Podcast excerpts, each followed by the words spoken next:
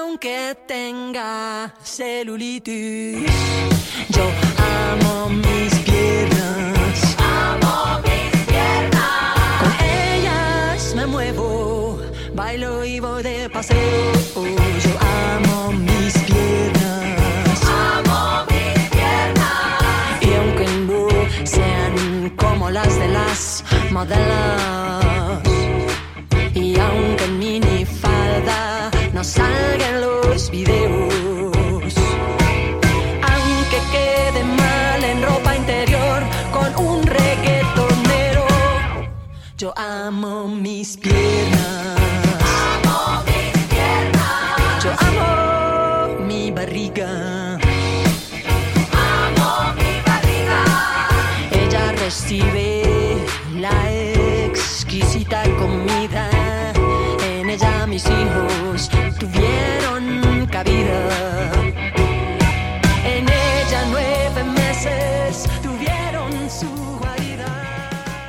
Mis queridos oyentes y oyentas del V Radio, ¿cómo estáis esta semana? Espero que muy bien. Aquí hemos estado toda la semana esperando que llegara este momento para poder reencontrarnos y contarnos todo lo que ha pasado que no cuentan en otros sitios. Así que sin más dilación, bienvenidos a ustedes del V Radio. Esto es la escuela con Nuria. Yo soy Nuria y nos vamos ya.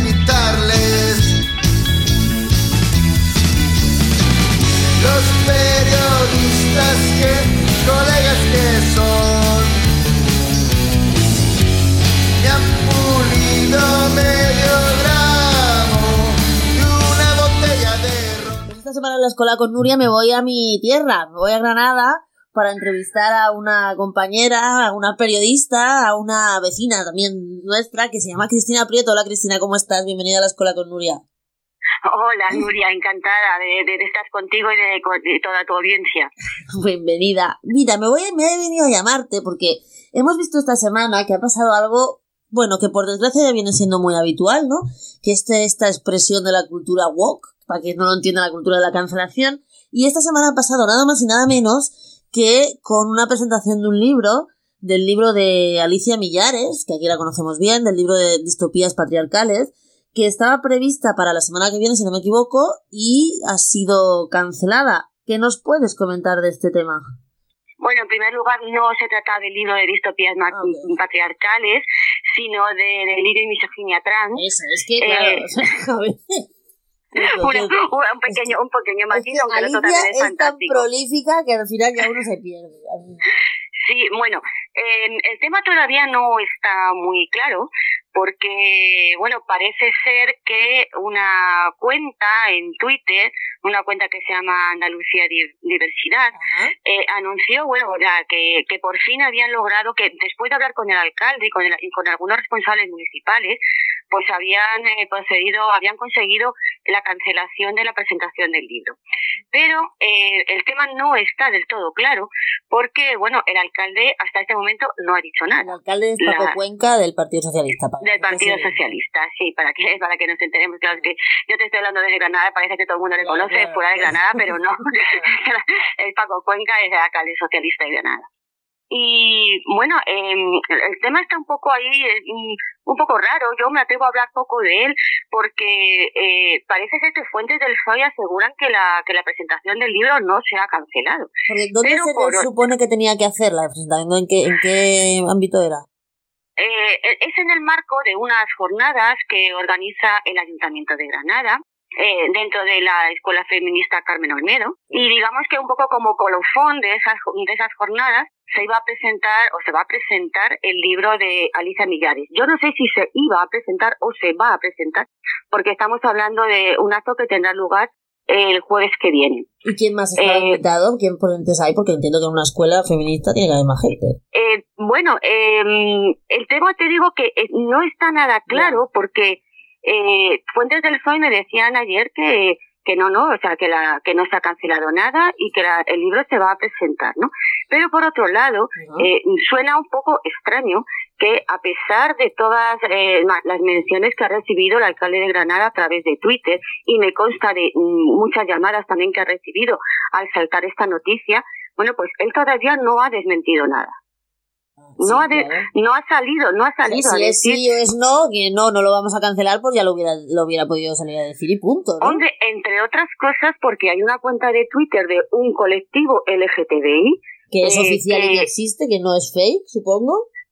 eh, que se supone que no es fake Ajá. y que y que está hablando de, eh, de que el alcalde por fin ha cancelado el acto. Entonces, si yo fuera el alcalde, inmediatamente saldría a decir que eso no es cierto. Y eso no Pero ha hasta el momento, hasta el momento, esas, esa, ese pronunciamiento del alcalde o ese desmentido, como queramos llamarlo, eh, no ha tenido lugar. Entonces, eh, bueno, pues eh, mm, yo te, te estoy dando, por un lado, mi, mi opinión, es decir, yo no sé qué está ocurriendo ahí porque es, me parece muy raro que el alcalde, que es eh, el primer edil, es la máxima figura de un ayuntamiento, que además no puede cancelar un acto, eh, sería un acto antidemocrático desde un ayuntamiento, eh, esté callado frente a unas voces que están diciendo que él ha dado el visto bueno a esa cancelación. Ya. Porque además no es, una, no es un acto de partido, es un acto, como me decías, institucional del Ayuntamiento de Es, Granada. es un acto, a mí me han dicho que son unas jornadas organizadas por el ayuntamiento de, de la Granada, de la capital. Entonces, todo esto está, mm, pues, eh, Raro. como muy liado, está raro. Sí, yo creo que la palabra, la palabra es raro, raro. Eh, a mí me, me aseguran que el acto se va a llevar a cabo, pero no eh, no sabemos hasta la semana que viene. mm, Hasta el momento eh, no se ha producido ninguna declaración eh, del alcalde como tal, ni como alcalde, ni como me parece que él es el secretario local de, sí, el secretario PSOE Granada. de la ciudad, entiendo, sí, claro. Claro, entonces ni como figura institucional del ayuntamiento ni como ni como responsable del partido en la ciudad de Granada se ha pronunciado. Y no sé, a mí me parece mm, eh, todo esto dejémoslo en raro, Sí, ¿vale? de- Vamos a dejarlo en raro. De todas maneras, siguiendo con este tema, ¿no? Este tema de Alicia y de, y de este libro eh, es el punto de esta semana, pero lo, lo que quería comentar contigo también, tú como periodista seguro que lo ves, esto de las cancelaciones a mujeres en eventos está a la orden del día, por eso no nos parece extraño y no se está formando ningún escándalo grandísimo, porque esto pudiera ser cierto. De hecho, de hecho, Nuria, la semana pasada creo que se canceló también a Alicia Millares la presentación de este mismo libro en Santiago de Compostela. Por cierto, con un alcalde socialista también. Sí, y me parece que también ocurrió algo parecido en Canarias, si no me equivoco, también no hace mucho. Entonces, desde, desde lo informativo, o sea, vosotros los periodistas, desde, o sea, el cuarto poder, ¿no? Vosotros sois el cuarto poder, informáis, creáis opinión y demás. ¿Cómo ves la, la reacción de tus compañeras y de tus compañeros? Porque tú si denuncias, yo te sigo, tú eres una periodista completamente com- comprometida con la sociedad que te rodea, pero no veo al resto de la profesión escandalizándose porque se cancelen ni más ni menos que presentaciones de libros. Es que son libros, es que es como si es como si fuera la versión moderna de las hogueras de los libros, ¿no? Cancelar las presentaciones de libros, ¿cómo ves? Hombre, es que nos dan en la, en la raíz de nuestra, de nuestra profesión, que es la libertad de expresión. O sea, es que la libertad de expresión está por encima de todo. Es que el artículo 20 de la Constitución parece que no existe. Entonces, si un periodista eh, no puede hablar de ciertas cosas, pues entonces, ¿en, en, qué, ¿en qué clase de democracia estamos viviendo? O sea, ya tenemos una ley mordaza eh, de hace unos cuantos años que también eh, nos, eh, nos, nos merma también nuestro en nuestro trabajo diario, ¿no?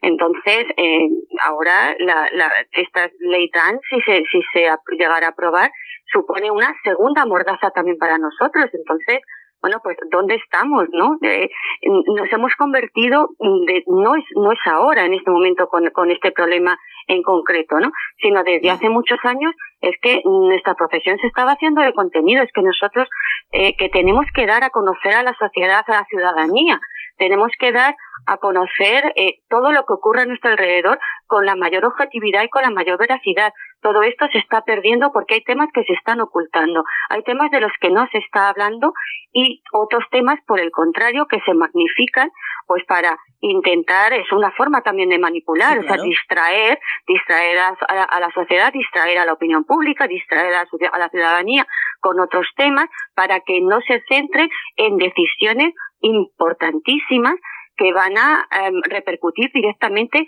sobre su vida. Es decir, una buena información económica al final repercute en si tú te vas a comprar un piso, si te lo compras o no te lo compras, porque dependiendo de cómo esté el sistema impositivo, las modificaciones que se puedan eh, ir incluyendo en, en, distintas leyes o en distintas eh, eh, territorios, en distintos territorios, o dependiendo cómo estén los tipos de interés. Toda esa información es completa, es imprescindible para que tú puedas llevar adelante tu proyecto de vida. Si esa información se está ocultando a la ciudadanía, entonces ¿para qué estamos los periodistas? Cristina, ¿cuáles son esos temas de los que no se quiere hablar? Porque yo alguna vez hemos tenido aquí también a otra compañera tuya, Carmen Domingo, también periodista, y nos ha explicado alguna vez, dices, es que yo hago artículos, o nosotras hacemos artículos, sobre todo las mujeres, y determinados temas no te los publican, no te los compran en el freelance y, y que da igual, o sea que no es que los periodistas o sobre todo las periodistas no quieran hablar de determinados temas, es que simplemente no se publican. Eh, ¿Cuáles son esos temas? Bueno, pues sobre todo todos los temas que atañen directamente a la mujer. Digamos que las informaciones no se están haciendo con una perspectiva de mujer, pero no de ahora, desde hace muchísimo tiempo, porque entre otras cosas, las redacciones son muy machistas mucho, porque las cúpulas de las redacciones están ocupadas por hombres. Entonces es una visión completamente androcéntrica. Sí, intentar mm, eh, hacer, publicar, escribir o investigar un tema con perspectiva de mujer, con perspectiva de género, es muy, muy difícil, porque son temas completamente menospreciados. Por ejemplo, Cristina, el tema de, las, de la violencia machista, ¿no? Yo me, me, cada vez que veo una nota, que cada vez son más cortas las notas sobre feminicidios, siempre veo lo mismo, ¿no? Mujer de treinta y tantos, hallada muerta, como si se hubiera muerta por casualidad, de el marido no sé qué, y siempre la notita esa repelente, ¿no? De y no había denuncias previas, como diciendo. Sí, la, coletilla. Excusamos al señor de haber matado a la mujer porque la señora no puso ninguna denuncia, ¿no? Eso, yo creo que ese es un tema donde yo veo mayor, o sea, mayor desprecio por los temas que tienen que ver con la mujer, bueno, que al final tienen que ver con la sociedad, porque los, los, los feminicidios, los 38 feminicidios que llevamos este año tienen que ver con la sociedad en general. Sí, sí, bueno, eh, eso, eso es, es, un tema. Lo que pasa es que yo creo, sí que creo, fíjate, sí que creo que ahí las, eh, las periodistas, sobre todo las mujeres periodistas, sí que em, hemos entendido que hay que empezar a dar ese tipo de noticias eh, con otra perspectiva. Por ejemplo, yo cada vez veo menos, se sigue viendo, ¿eh? Pero cada vez veo menos eh, la típica preguntita al vecino del, del inmueble de al lado de, de, la persona, la mujer a la que han matado, ¿no? la típica pregunta de, ¿y, usted, mm, e, este hombre, qué tal vecino era? Ah, pues era estupendo porque es que pagaba la comunidad. Entonces, esas preguntas sí que es verdad que ya se están haciendo menos. nosotras mismas, además, hay un montón de manuales ya, hay un montón de guías para, mm, para hacer unas buenas informaciones o por lo menos unas informaciones más correctas eh, sobre temas de violencia de género, de género, pero hay otros temas en los que, por ejemplo, no se está tocando. Es que el tema de la, de la gestación subrogada, por ejemplo, son, son contadas las, las informaciones y, y, vienen siempre de las mismas personas, es decir, de periodistas muy, muy comprometidas con el tema. Pero es un tema que no está incluso saliendo. en la televisión pública, porque la televisión pública es estandarte a veces de la publicidad. A veces hace reportajes que parecen auténticos anuncios poco de reportajes. Claro, porque es que los medios de comunicación yo creo que cada vez son más empresa, o sea, más empresa informativa eh, están potenciando más el lado empresarial que el lado informativo. Eh, son empresas, las, las, los medios de comunicación son empresas y eso no podemos perderlo de vista. Y como empresas venden un producto, el producto que venden es la información. El problema está en que se están aplicando cada vez más porque cada vez hay, sí que es verdad que hay más, más cabeceras, pero hay menos pluralidad. Entonces, Esto es muy interesante, vez- esto es muy interesante. Me gustaría que nos lo explicaras un poco. Esta frase de cada vez hay más cabeceras pero menos pluralidad, ¿cómo la, cómo la entendemos? Claro, porque al final todos, eh, excepto iniciativas pequeñas, ¿no? De grupos de, de periódicos locales, sobre todo digitales, ¿no? Porque hay que entender que ha- hacer digitales es bastante más barato, es decir, el papel es carísimo, ¿no? Sacar una cabecera en papel es muy cara. Entonces, cada vez hay más iniciativas locales, sobre todo de medios eh, medios digitales, que la mayoría sí que es verdad que son independientes, pero los grandes medios, incluso los grandes medios digi- digitales, si tú ves el, el- la composición de su acciona- accionariado, son los mismos en todos los sitios. Son los mismos que tienen intereses en televisiones, en, en canales eh, temáticos, en medios en papel, en digitales, en, en vídeos. Entonces, Bueno, ahora hay un sí, caso hay- paradigmático sobre esto que no supongo que se lo conocerás, que es el caso de Borja García Prieto, que es el ahora el CEO que ha sustituido a al, a, a- a de Telecinco a Valesi, se me llamaba, ¿no? Basile. eso, a Basile, que viene directamente, ahora que has dicho lo, de- lo del tema de la gestación subrogada, viene directamente del fondo de inversión que compró en su momento eh, Clínicas EVA de, de fertilidad, Dorsia, de las que se ponen las, de, de las que, de las de estética que se anuncian en Telecinco, en el programa este de la Isla de las Tentaciones, como oferta para ponerse las tetas a las que ven los Claro, porque son formatos, son Exacto. formatos pagados. Exacto. Claro, claro, son formatos pagados. Entonces, al final, tú ten en cuenta que la televisión entra a cañón en las casas. Claro. Es decir, no es, no es como un medio de información escrito que tú tienes que hacer intención de leer. Sí, O tienes que ir, si es papel, tienes que ir al kiosco y hacer intención de comprarlo, luego llegar a casa o sentarte en un bar, lo que sea, y leértelo, necesitas una intención y un tiempo, ¿no? Pero la televisión no, la televisión entra a cañón en las casas, la televisión se ha convertido en un mueble más en la casa. Y está permanentemente, muchas veces está permanentemente encendida. Sí, sí. Entonces, eh, aunque tú no le estés prestando demasiada atención, tu subconsciente está recogiendo, está recibiendo el mensaje continuamente. Entonces, ¿qué nos están vendiendo en la televisión? Nos está, además, sobre todo a las mujeres, ¿no? La- que la belleza es lo más importante porque lo, lo, lo, la esencia tuya, tu esencia, está en tu apariencia. Exacto. Entonces, la televisión es un medio eh, perfecto porque es que, y eso que ya los jóvenes no ven tanta televisión, ¿no? Pero da igual, o sea, te salta en la publicidad de los vídeos que ven, eh, te sigue saltando la misma publicidad o, la- o las redes sociales, ¿no? Entonces, todo, al final todo está conectado. Y las grandes empresas ya no son solamente empresas de comunicación, son empresas que tienen intereses en diferentes sectores, diferentes sectores, por ejemplo, como la alimentación. ¿Ah? Entonces, ¿qué ocurre? Que está, está, se está aplicando a la información los, las mismas, eh, me- los mismos mecanismos que se utilizan de marketing para vender cualquier producto. Sea verdad sea igual. Claro, se, se aplica igual a, a las galletas que a un programa de televisión. Ajá. Son, son, son los mismos formatos de marketing. Entonces, la, la, la, la información ¿no? tan vital para, para toda la ciudadanía es un producto más, se está vendiendo como un producto más y te- tenemos, tenemos que tener en cuenta que sobre todo las televisiones públicas, em, la finalidad de una televisión pública es formar, informar y entretener, y por ese orden, formar, informar y entretener. Pero, no está formando. yo, perdona que te diga, no sé tú, supongo, no sé cómo lo ves, pero no veo a tu gremio protestar muchísimo. Sí, es verdad que No. gremio es uno de los más precarizados también que hay, eso es cierto. Totalmente, Y las mujeres o sea, dentro del gremio, como siempre, más precarizadas todavía que los hombres. Pero no Muchísimo veo más. yo al colegio de periodistas ponerle grito en el cielo por nada últimamente, vamos. No, no, pero ni, ni lo has visto ni lo verás. O sea, eh, me parece que la única huelga general de prensa eh, creo que se hizo en el año 1926 o algo así. Es decir, Mira, ya toca otra dentro de 100 años, ya van a hacer los 100 años. no, claro, es que eh, mm, primero, o sea, el nivel de sindicación es ínfimo. En, en- entre los periodistas, ¿no? Luego, la situación de precariedad, bueno, de eso estaríamos hablando mm, programas y programas. O sea, eh, yo tengo compañeras de mi edad, y ya no somos unas jovencitas, estamos hablando de 30 años de experiencia, a la que les están ofertando contratos de media jornada en diarios digitales por 200 euros.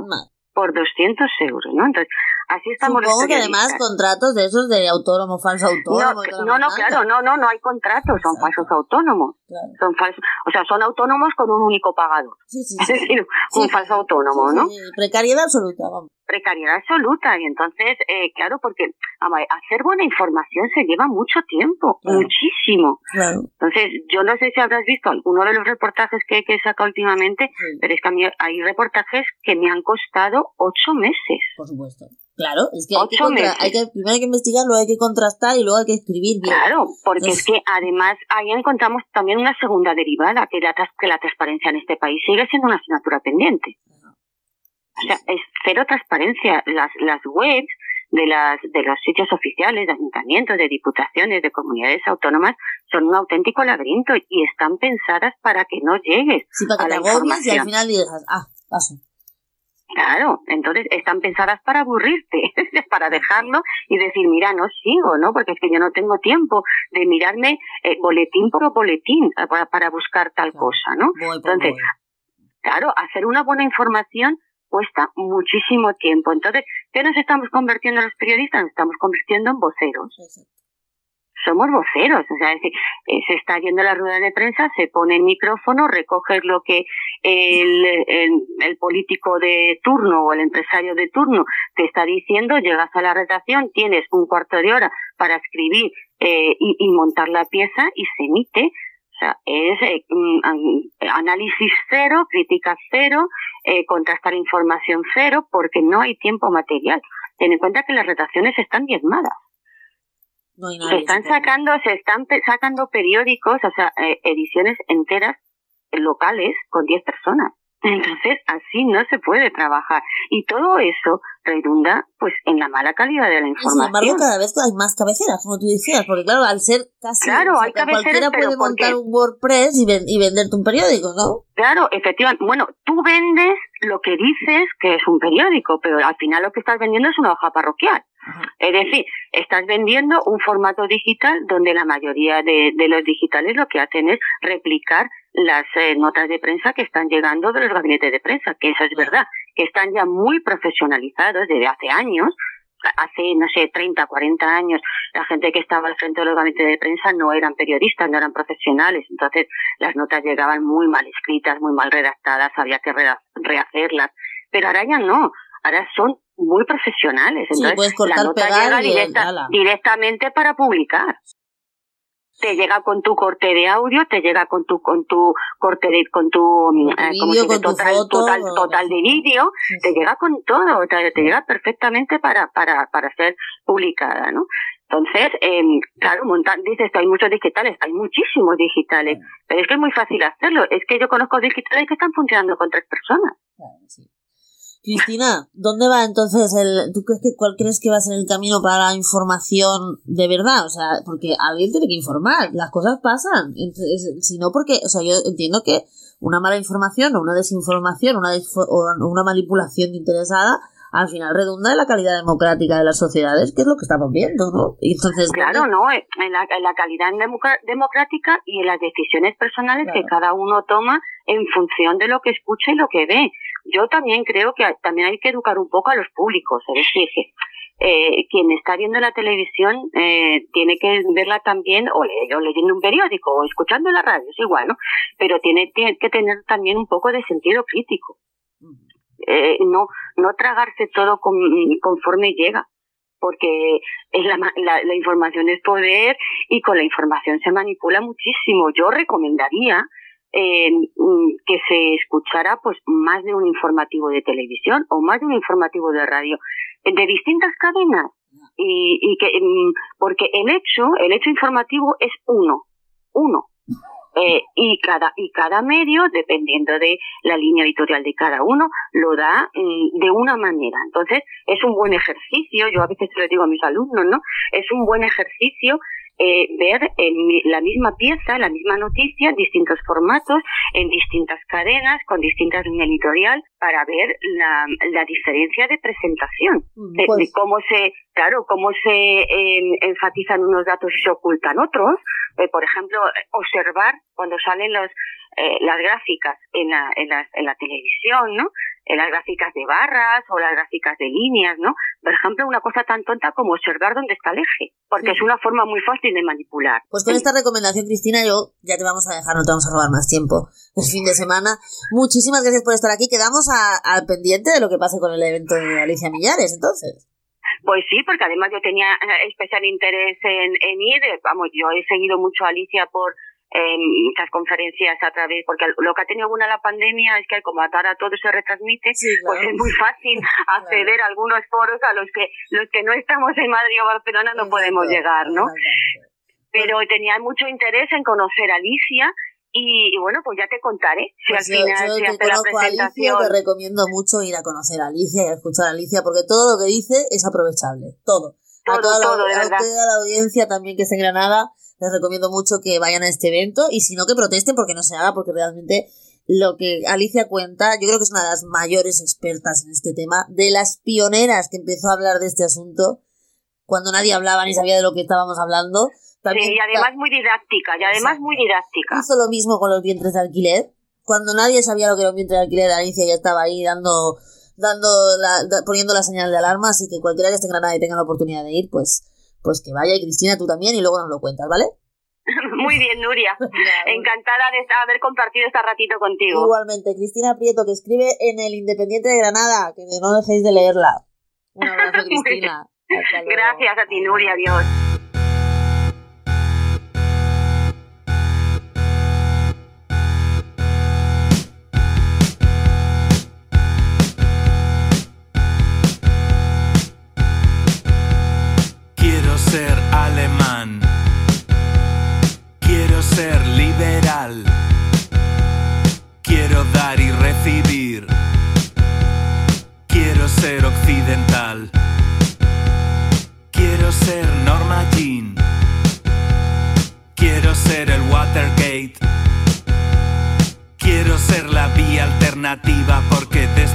Seguro que os cansaréis.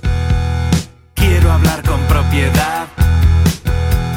Que me acojan los Bardem.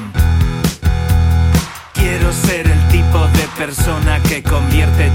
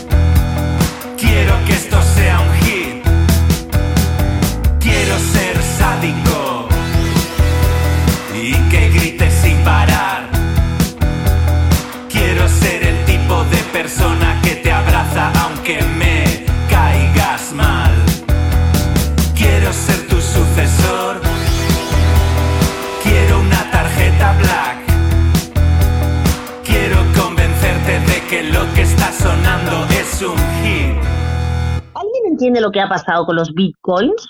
¿Alguien sabe cómo ha ido este rollo de los bitcoins? ¿Alguien tiene bitcoins? Igual no, pero a mí me llama la atención esta historia porque de repente como que no sabía nada de los bitcoins, pero ahora ha salido porque todo se ha ido al carajo por lo que parece ser. Así que vamos a intentar desgranar un poco las claves de lo que ha pasado con estos bitcoins, porque al final los bitcoins dinero. Lo único que es dinero en criptomonedas, pero el dinero, al final, un billetito, una moneda, no es nada más que una convención social de que aquel trocito de papel o aquel trocito de moneda vale lo que decimos que vale, porque en realidad el papelorio como tal no vale nada. Más o menos es lo que ha pasado con los bitcoins, que había un acuerdo de lo que valía un bitcoin hasta que alguien retiró la pasta y entonces ya no valieron nada. Pero vamos a ver lo que nos dice una revista especializada como cinco días. A ver si conseguimos entender un poquito más algo de lo que ha pasado con esto. La, ta- la plataforma de compraventa de criptoactivos FTX llegó a ser valorada en 32.000 millones de euros hace solo 11 meses. Una inversión de 400 millones por parte de destacados inversores como el gigante japonés SoftBank le consolidó en lo alto del mundo cripto, que ya se encaminaba en aquel entonces hacia una debacle. En julio, su solidez y el visto bueno de los inversores le permitieron incluso comenzar negociaciones para rescatar otras empresas del sector que sufrían problemas como los prestamistas BlockFi y Voyager. Yo personalmente ya he visto en algún lugar eh, promociones inmobiliarias que ya se podían pagar con bitcoins, ¿no? Lo que nunca entendí. La apuesta por conquistar a los pequeños inversores llevó a FTX a convertirse en un cuarto exchange con mayor número de usuarios en el mundo, de acuerdo con CoinMarketCap. La empresa no detalla la cantidad de cuentas en su plataforma ni la actividad de las mismas desde 2021, cuando alcanzaba 1,2 millones de clientes, un banco. La primera alerta llegó en agosto por parte de la Corporación Federal de Seguros de Depósitos, un regulador estadounidense que advirtió que la compañía donde la gente metía dinero engañaba a los usuarios al decir que sus ahorros eran protegidos por el gobierno. Mentira. Hace apenas dos días, el sitio especializado Coindesk advirtió que el vehículo de inversión ligado a FTX, Alameda Research, estaba fuertemente vinculado al token del mismo exchange, FTT. Esto generó preocupación en el mercado dado que el porcentaje descomunal del valor de la compañía que respondía a una inversión emitida por ella misma, o sea, una inversión irreal. Como si yo digo que yo, o sea, como si yo digo que las monedas que yo tengo valen 8, mientras el resto del mundo dice que valen 2.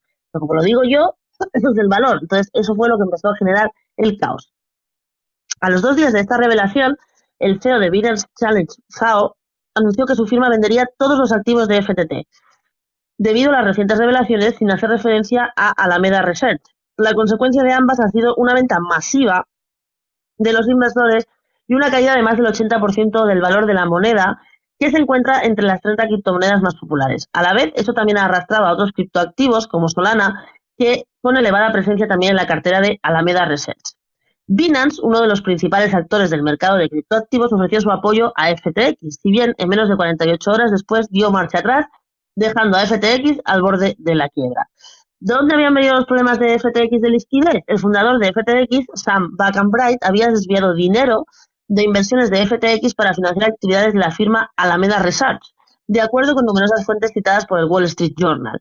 En concreto, este, según este medio, FTX había destinado más de la mitad del dinero depositado por sus clientes, por los que reciben un alto interés, en préstamos que invertía en el broker Robinhood, que, que había perdido un 25% de su valor de su acción en los últimos cinco días. Estas denuncias provocaron el pánico en los clientes de Exchange que retiraron al menos 6.000 millones de dólares en cuatro días. Eh, ¿Por qué realizó, paralizó Binance la adquisición de FTX? Binance ha optado por suspender las negociaciones alegando que el resultado de la due diligence corporativa, así como los últimos informes de noticias sobre el mal manejo de los fondos de los clientes y las supuestas investigaciones de agencias de Estados Unidos, más allá de su papel fallido como rescatador, lo cierto es que el CEO de Binance tiene un papel fundamental en la caída de FTX, dado que él fue quien llevó al máximo las dudas del mercado. Ante el fracaso de estas conversaciones, el medio digital Arios asegura que FTX busca asociarse a Kraken, otro operador del, nuevo, del universo cripto. El último anuncio de esta compañía fue la primera hora del jueves, cuando publicó en Twitter que no tenía ningún tipo de exposición a las acciones de Alameda Research. Al mismo tiempo, las autoridades estadounidenses están elevando la presión sobre, sobre FTX. La Comisión de Bolsa y de Valores investiga hace meses la filial de la compañía en este país, FTX US, de acuerdo con el, con el periódico Wall Street Journal, las autoridades consideran que algunos de los activos de la filial, así como los productos de préstamo, son valores que debían estar registrados antes de ser vendidos. Los funcionarios también buscan entender la relación entre las distintas compañías controladas por Sam Bacanfield. A ver, a ver, pues lo que pasa aquí es que la gente metió dinero al ver que era una estafa, lo intentó sacar y al intentar sacarlo no la podido sacar. Un corralito de toda la vida. Esto es lo que ha pasado con los bitcoins. Los bitcoins al final, como decía al principio, son moneda normal, moneda convencional, ¿vale? Una convención de gente dice que eso vale tanto.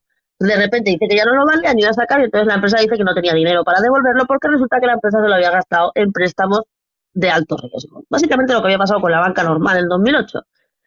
¿Os acordáis hace meses, como en enero, que hablábamos de la crisis de los bitcoins en Kazajstán, que es el mayor productor de bitcoins, que también tenía algo que ver con Rusia y con Ucrania? Bien, pues vamos a seguir este tema porque nos interesa mucho ver la conexión entre todo este universo cripto.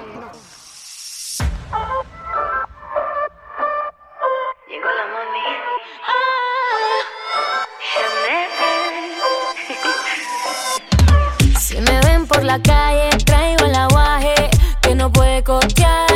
No pidan que le como ascensor, bronceadita en el sol, en la disco sudor. Mucho humo, mucho cash en el mall, y están metiendo el gol, despegando a todas como un avión. Out of control is an emergency, so drop it low y papi put it me. I'll be ready pa dejarlo caer una vez otra vez, Toque, toque, toque, toque, todo el mundo loco pa que esto rebote. Toque, toque, toque toque. Yo estoy llamando papi, no te equivoques. Toque, toque, toque, toque. Todo el mundo loco pa' que esto rebote. Toque, toque, toque, toque. Yo estoy llamando papi, no te equivoques. La noche está dolce, llegamos los Banshee, prendimos el party, Chanel está Bulgari, gastando los Benji, con todas las baby, chupito de tequi, nos ponemos crazy. Bien, pues vámonos a, como ya bien sabéis y conocéis, esta preciosísima canción, modo ironía on, que le han hecho a Chanel para llevarnos al Mundial. Vamos a hablar de lo que pasa en el Mundial, que está a punto de empezar más o menos en un par de, no sé, un par de semanas o cosas así. Como bien sabéis, y si no lo sabéis yo lo explico yo, el Mundial se hace en Qatar. Qatar es el sitio donde los derechos humanos brillan por su ausencia, especialmente los derechos humanos de las mujeres. Por ejemplo, ir a la universidad, trabajar o viajar es una misión casi imposible para una mujer en Qatar. Ellas suponen apenas el 25% de la población del país y viven bajo el control del otro 75%. La palabra tutela es la que rige sus vidas.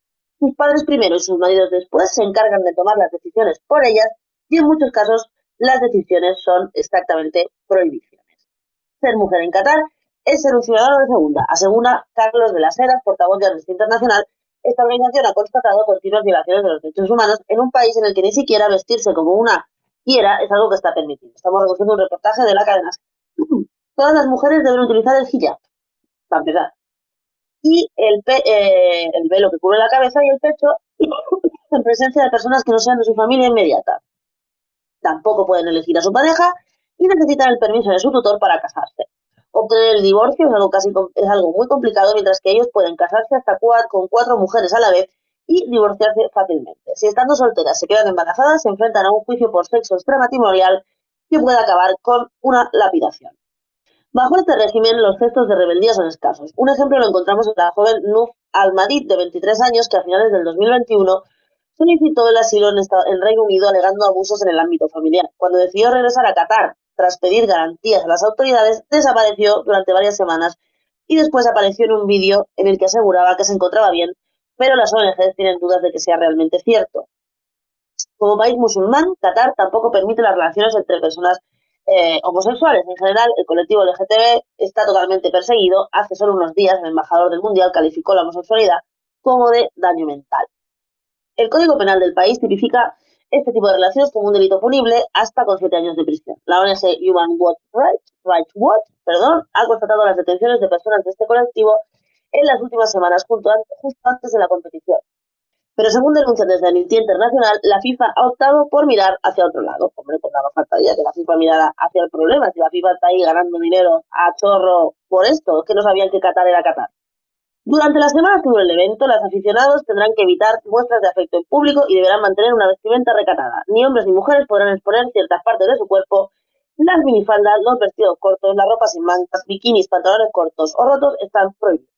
Pero nada de eso importa, porque lo que importa es la pasta y la FIFA ha decidido que ir a Qatar a pillarse el dinero de los petrodólares es mucho mejor que no ir a un sitio donde se respeten los derechos humanos. En este sentido, desde aquí admiramos muchísimo y nos congratulamos muchísimo con las declaraciones de Eric Cantona, aquel futbolista inglés, ya sabemos todos que lo recordáis por pegar una patada a un aficionado que lo llamó fascista o que se metió con él por un tema fa- fachoso.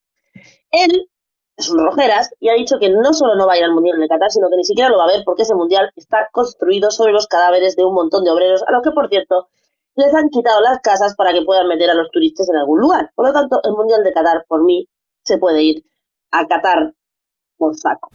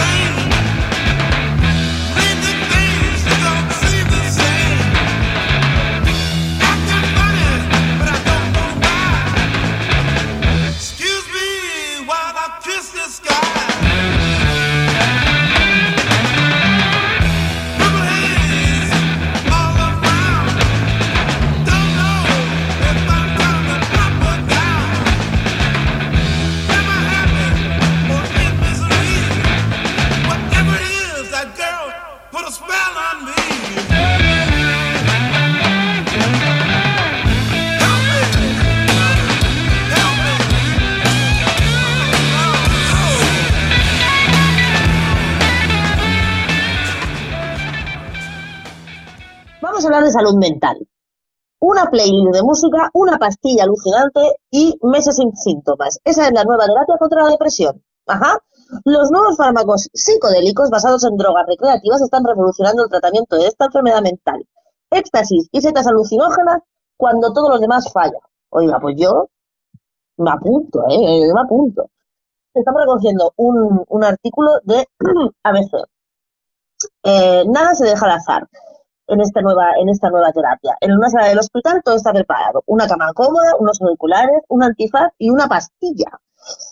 Tampoco la música que acompañará a Alex, el nombre ficticio, en su viaje alucinógeno contra la depresión. Él es uno de los nueve pacientes españoles que ha participado en el mayor ensayo clínico de un fármaco psicodélico contra la depresión grave. Yo conozco gente que lo hace esto, pero si, si tenéis que hacer un ensayo clínico, ya lo tenía esto ya leído, esto hay mucho escrito sobre este asunto.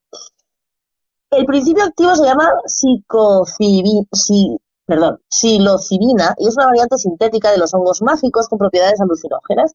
Los terapeutas que le acompañarán durante los 4 o 5 horas que se prolonga la experiencia ultiman los preparativos para que el paciente se olvide de que se encuentra en un hospital, pero con un suficiente soporte clínico. en la habitación del Parc Sanitario de Sant Joan de Déu, en Barcelona, se ha decorado con plantas, la temperatura es agradable y en los auriculares empiezan a sonar los primeros acordes de una de las composiciones más conocidas de Aldo Par, Spiegel in Spiegel, espejo sobre espejo. Es la primera de una de las listas de composiciones cuidadosamente elegidas para conducir al paciente por diferentes estados emocionales con la ayuda de la música, de la música y de la pastillica, ¿eh? Algunas son melodías relajantes, otras vibrantes, las melancólicas, las hay místicas, etc. El paciente se toma su pastillica, su tripi, y se tumba, cierra los ojos y con el piano y el cello resonando en tus oídos se sumerge en una especie de sueño despierto, como relatan los que, empiezan a experimentar esas sensaciones. Lo que no entiendo es esto de la combinación entre ro- drogas psicodélicas y estar tumbado. Esto, no lo entiendo.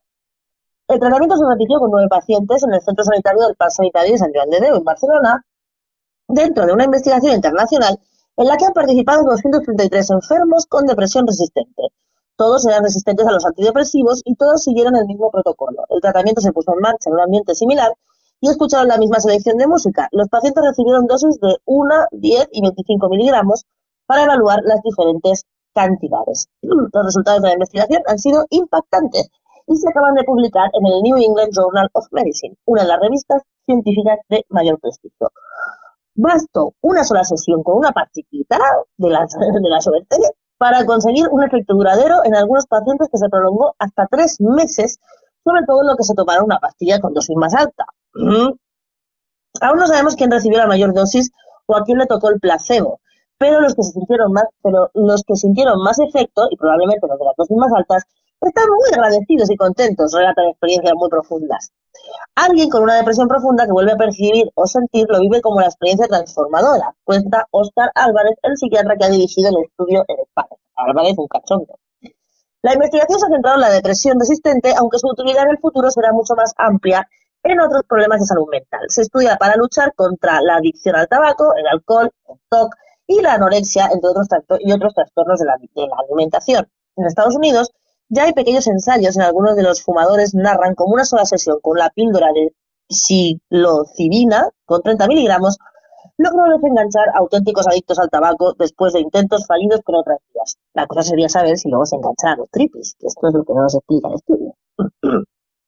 Un estudio publicado en 2014 con 15 fumadores demostró un que un 80% de éxito frente al 35% de éxito de los tratamientos anti-tabaco, aunque las investigaciones, como digo, son muy limitadas. No se sabe muy bien cómo actúa la psilocibina, perdón, pero es capaz de rastrear el cerebro para cambiar la forma de percibir las cosas y es capaz de una conducta repetitiva que te impide disfrutar de la vida, dice Oscar Álvarez. Pues esto que hacen en el Hospital San Juan de Déu lo hace la gente en masa, normalmente, en millones de sitios del mundo, con millones de cosas. Entonces, bueno, pues vale. Seguro que hay algunas farmacéuticas intentando sacar pasta de este asunto. Lo seguiremos, lo seguiremos de cerca, la verdad que sí.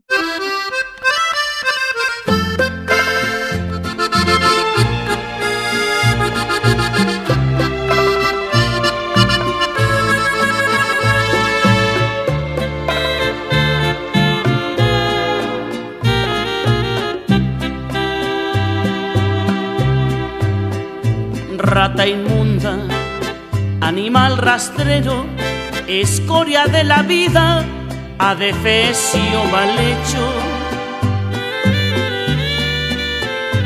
Infrahumano, espectro del infierno, maldita sabandija, cuánto daño me has hecho.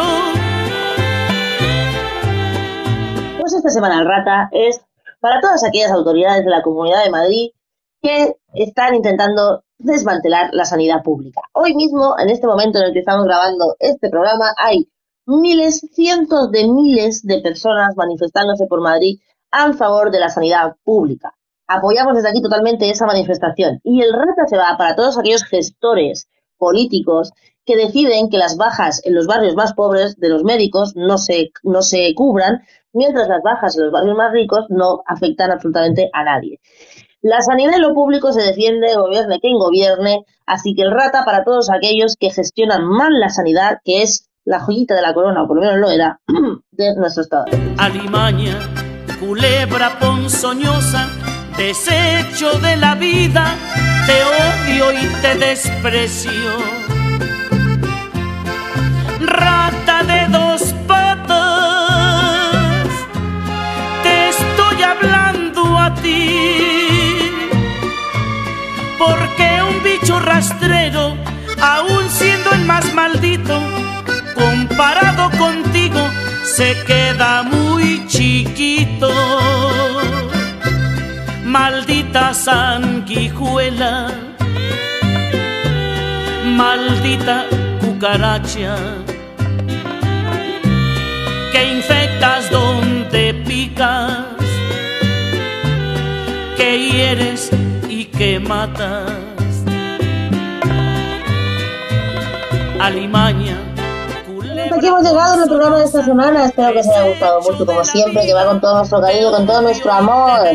Os tengo que decir que las próximas dos semanas no vamos a tener programa porque tengo que irme a hacer unas gestioncillas por ahí. Y entonces no vamos a tener la escuela con ningún directo, pero vamos a recuperar todas y cada una de las entrevistas que hemos estado haciendo durante lo que llevamos de temporada para que no os sintáis solos ni solas ni me echéis muchísimos celos. En cualquier caso, os dejo en manos del resto del equipo de DLV Radio, de María, con un nuevo programa de sobre mujeres y la historia que está siendo un exitazo, de Pablo con el deporte cuántico, de Emma con los deportes y todos los programas que tenemos siempre, la información de última hora. Seguidnos como siempre, suscribiros a nuestro canal de YouTube para no perderos nada, a nuestro canal de iVoox, Spotify, todos sitios, en nuestras redes sociales de dlvradio.es, Twitter, Facebook e Instagram, el Twitter de Nubes y el Facebook de la escuela. Aunque vayas por ahí, estaremos en contacto. Un saludo. Infectas donde picas, que hieres y que matas. Alimaña, culebra ponzoñosa, desecho de la vida, te odio y te desprecio. Rata